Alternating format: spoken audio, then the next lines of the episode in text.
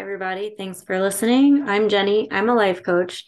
And today I'm talking about how to hack the INFJ brain. Um, so, the reason I wanted to make this video is because there's a lot of neurodiversity in the INFJ community, also the INFP community.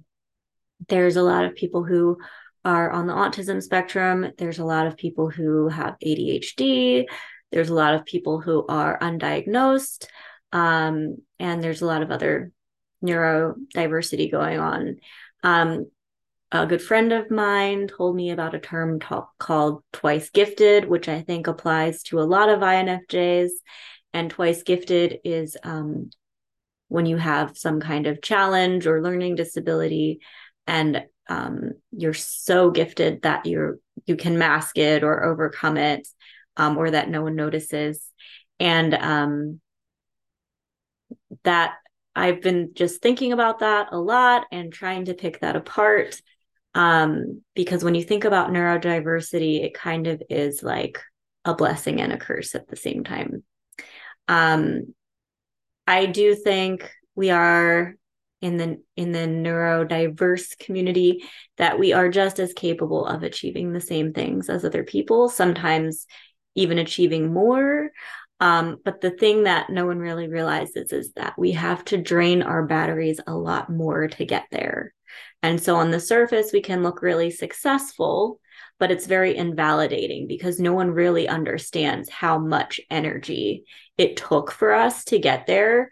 Um, something that takes like a normal amount of energy for another person, it can feel like climbing Everest to us. And I think we just are just hardwired to survive and overcome. And so people really don't understand how hard it is for us to get to these seemingly normal places um, or successful places.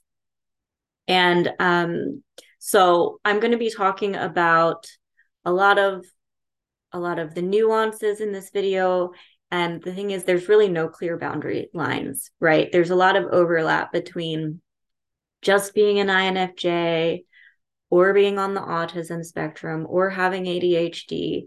There's a lot of overlap, and it's kind of impossible um, to differentiate exactly what's what. So, if you are an INFJ, some of this might apply to you, some of this might not.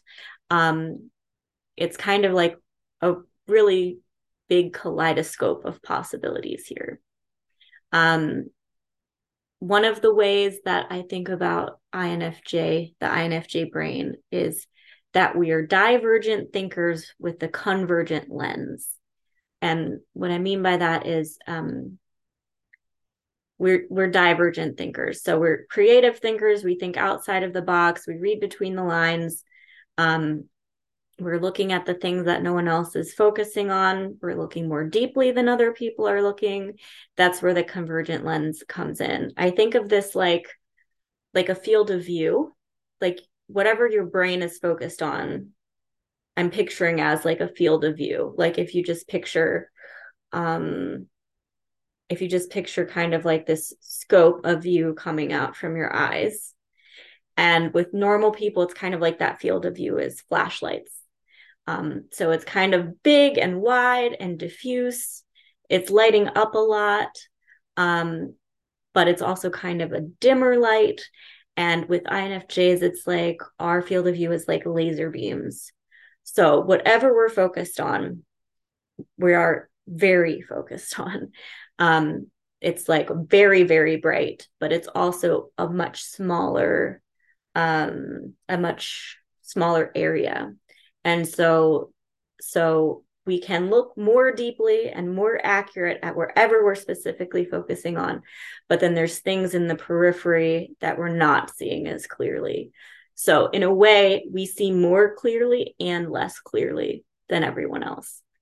Um, so what happens is we've got to take that laser beam and kind of move it around and get wider and wider and wider with it like kind of like in a spiral. Um, and then then we're really achieving things because we're looking at things deeply and we're trying to move our focus around so we get that bigger picture too.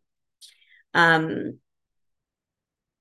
it's kind of like for us to learn things, we have to consciously focus on learning it.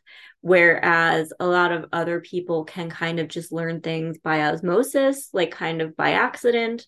Um, whereas it's like we are so good at learning, but we have to consciously choose what we're learning about.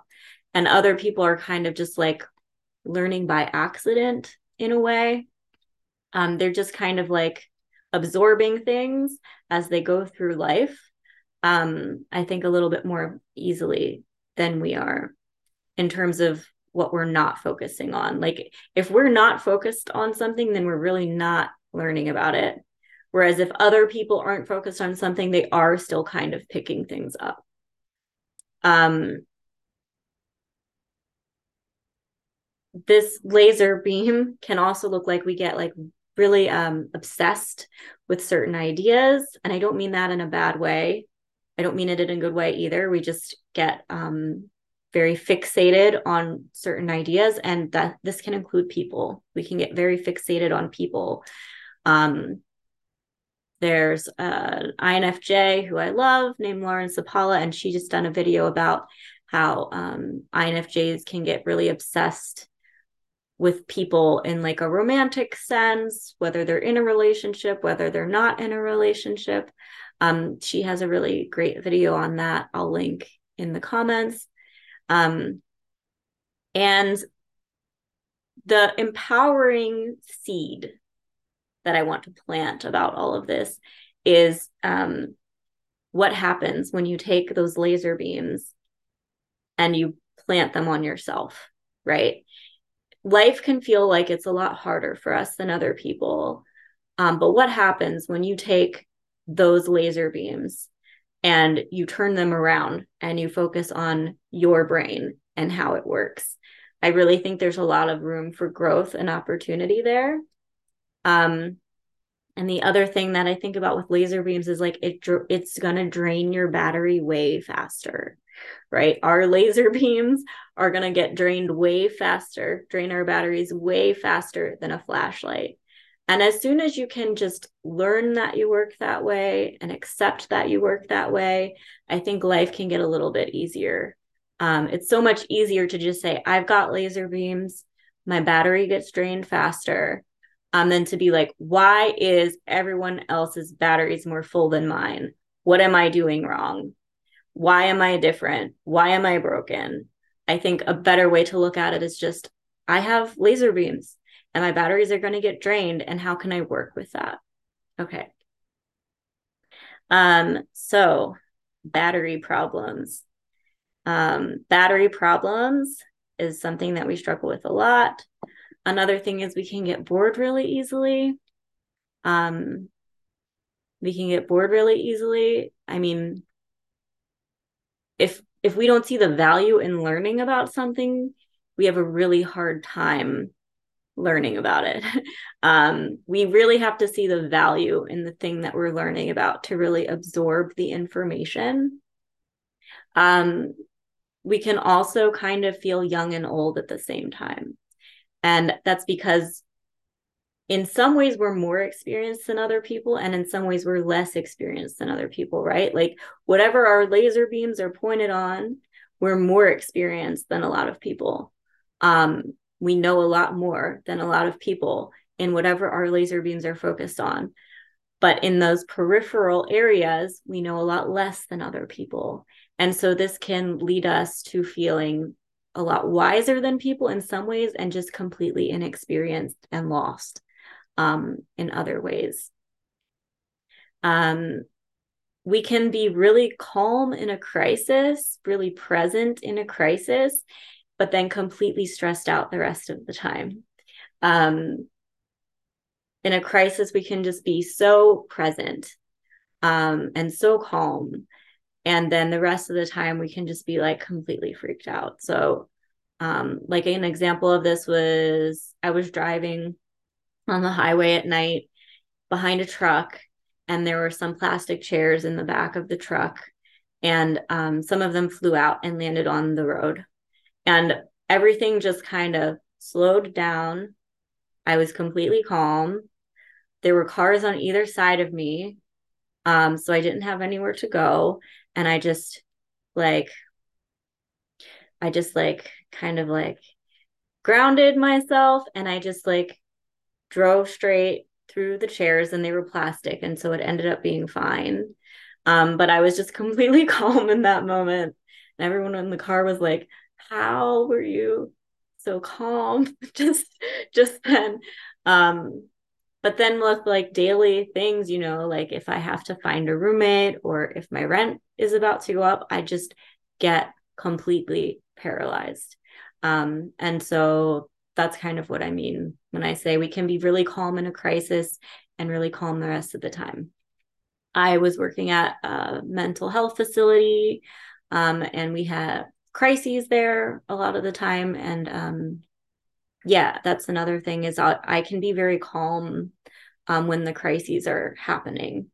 Um, but if there's something smaller going on at home, then it, it can be really debilitating for me. So there's actually, I think, um, a lot of INFJs, even people who might not know they're INFJs who work in um, who work as first responders um, and things like that. I think we're actually a lot better at those type of jobs than we think. Um, I think our instinct is to kind of stay away from those jobs but um, I think there's probably a surprising number of intuitives in those jobs, even though it, it seems like kind of more of a sensory job, um, a job for sensors on the surface. Um, emotions throw off our executive functioning. Executive functioning is just the ability to get normal daily tasks done, like cooking, cleaning, homework, um, hygiene, those kinds of things. So our executive functioning ebbs and flows depending on, on our emotional state. So some days our executive functioning can be completely fine. We get everything done. We feel really accomplished. Um, and then another day, if our emotions are thrown off by something, it can be really, really hard for us to get anything done. It's very inconsistent um, and it just changes with our emotional state. Um, we can do really complex, difficult things, but we struggle with simple things. Um, I have a 4.0 in grad school without even trying. Um, but it, when it comes to something simple like, like, oh, my credit card was hacked, and now I have to like make sure all my accounts are updated with the new credit card information, that just feels like impossibly daunting to me. Um, so we can do complex things easier than simple things, paradoxically. Um, and so there's a couple different things you can do about this. Um, to get things done, sometimes you just have to take the pressure off, especially I think with creative projects. Um, like if you have, if you like wanted to write a chapter of a book this week and you just cannot bring yourself to sit down and write. Sometimes, as soon as you take the pressure off, you suddenly find the motivation to write. Sometimes, as soon as, as soon as you say, okay, it's fine, maybe I'll get the chapter written this week, maybe I won't. I'm just going to let go of the outcome. Sometimes, when you do that, as soon as you take the pressure off, then suddenly you, you're able to sit down and write that chapter. Um, but sometimes you need to put pressure on yourself. Um, sometimes you need that procrastination to trigger um, anxiety and fear and an adrenaline rush that you're going to run out of time. Sometimes you need deadlines. You need that procrastination to trigger you in this kind of like stressed out, hyper focused um, mode where you are actually able to get things done. Some of the things that helps me are timers. So um, one thing that that you can do instead of saying like I need to finish this is you can say okay, I'm going to sit down and I'm going to work on this for 1 hour. And whatever I can get done in 1 hour is going to be good enough for now. Um, so if you if you change it from a what you need to get done to a how long you want to work on it. Um, sometimes that can help. This is going to sound weird, but anger is a really useful tool for getting things done too. Procrastination, anger, taking the pressure off. Um, anger can be very motivating. Um, and I think a lot of my um, I think a lot of my most significant growth happened when I was in abusive relationship and I was angry all the time. Um, it's kind of like you get so angry that you accomplish things in spite of what you're angry about. It's kind of like out of spite. Um, like like um he would tell me like I needed to go to therapy and I was like, "Okay, fine. I'm going to go to therapy 5 days a week." And I did, and, that was actually the help that I needed to leave that relationship. So, um yeah, anger just like doing things in spite of in spite of a problem can actually strangely be very motivating. Um also baby steps breaking things down into smaller tasks. Don't try to focus on um like what you want to finish like a big project that you want to finish or when you want to finish that big project by try to break it down into what you can just do today what can I get done just today that's a step closer to that goal? So try to break things into smaller steps. If you're not getting things done, it means you need to make the step even smaller. So if you break it down and it's like, what can I just get done today? And you're still not getting things done, then break it down even smaller and say, what can I get done in just this hour or just this 20 minutes? Just keep breaking it down until it becomes achievable and just stick with that for a while. Um, we also need to front load our day with pleasurable activities. This can feel really indulgent. This can feel really excessive. This can make us feel really guilty. Do your self care first. Um, sometimes doing your self care first um, is going to front load your day. It's going to um, power your batteries with pleasurable things before you go and then do the things that are going to start draining your batteries. So think about what fills your battery up, what drains your battery. Sometimes you can't start with the battery draining things. You have to start with the battery replenishing things. And as soon as you can stop feeling guilty about that, um, that can be really helpful too. Because if you feel guilty, that's a battery draining feeling. Okay. So just front load your day with self care. Don't feel guilty about it. Um, that's another strategy that helps a lot. Take lots of breaks. Um, take lots of snack breaks. Take breaks to stretch. Take breaks to go sit outside. Drink some coffee in the sunshine. Take as many breaks as you can. Let that be okay. Um, don't multitask. We can be really good at multitasking um, but it's it's not a good way to absorb information. It's not a good way to remember what we did or be present with what we're working on. Um, we we are perfectly capable of multitasking, but it's just um, not a healthy mindset for us to be in. And it's really good for us to have control over our environment. Um, we're hypersensitive to things like fluorescent lights, um, to noise. And so, um, the more control you have over your environment, the better. Usually, that means a quiet environment or noise canceling headphones are amazing. They're like my favorite thing I've ever bought is um, noise canceling headphones. We can also be very sensitive to the weather. Um, I am so sensitive to the weather. I'm like 10 times happier in the summer consistently. Um, we can be hypersensitive to the weather. So in the winter, I turn all the lights on in the house. I make the house as bright as I possibly can, um, just to try to trick myself into feeling like it's more summery than it is. Um, and we are very future oriented people, but we don't function well that way when we're trying to get things done. So, this is where I'm going to come back and say again focus on just what you can get done today. The INFJ brain is very focused on the future, what we want to happen in the future, what we want to get done in the future.